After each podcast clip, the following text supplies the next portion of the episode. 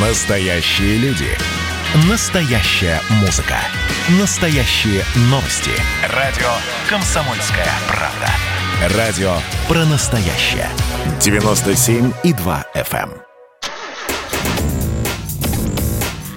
Тест-драйв. Здравствуйте, с вами Кирилл Бревдо. Сегодня поведаю вам о новой модификации Renault Duster. Я уже рассказывал вам, что такой кроссовер сейчас у меня на длительном тест-драйве. Но я езжу на дизельной машине с механикой, а тут мне предложили прокатиться на топ-версии с бензиновым турбомотором и вариатором. Что ж, поехали. Вкратце напомню вам историю вопроса. Помимо механики, Дастер прошлого поколения комплектовался еще и четырехступенчатым автоматом DP8, который до того, как был существенно модернизирован, успел изрядно испортить себе репутацию низкой надежностью.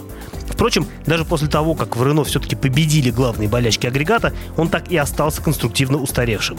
Этому автомату свойственны рывки и задумчивость при переключениях. Он заметно портит динамику разгона и увеличивает расход топлива. В общем, такой динозавр никак не подходил новому Дастеру. Между тем запрос на двухпедальные версии был, и его надо было отрабатывать. Поэтому в Рено воспользовались готовым решением, которое отлично зарекомендовало себя на кроссоверах Аркана и Каптюр. Таким решением стал новый турбомотор 1.3 в купе с бесступенчатым вариатором. Надо сказать, что вариатор X-Tronic восьмого поколения, который делает японская фирма Jatco, в принципе хорошо подходит для кроссовера. По сравнению с аналогичной коробкой прежнего поколения, у него значительно увеличен диапазон передаточных чисел.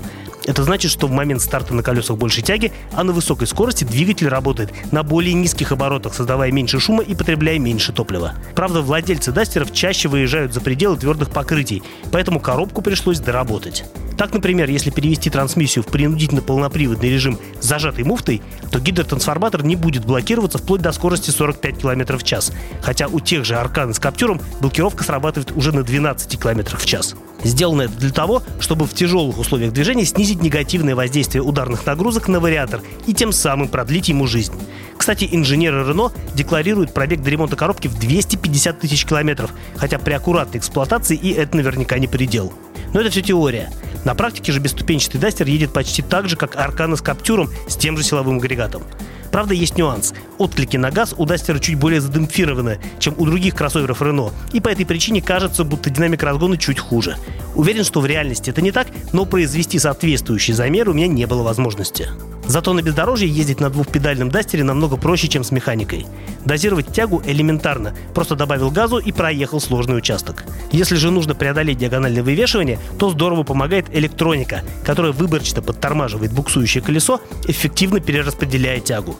В результате езда по сложному рельефу превращается в занимательный аттракцион, где от водителя требуется только выбирать траекторию движения. А еще понравилось, как работает ассистент спуска с горы, который поддерживает аккуратно низкую скорость при езде вниз по склону, не требуя нажатия на педаль тормоза. Разумеется, на вариаторном дастере удобно ползать не только по горам, но и по пробкам, ведь тягу дозировать очень легко.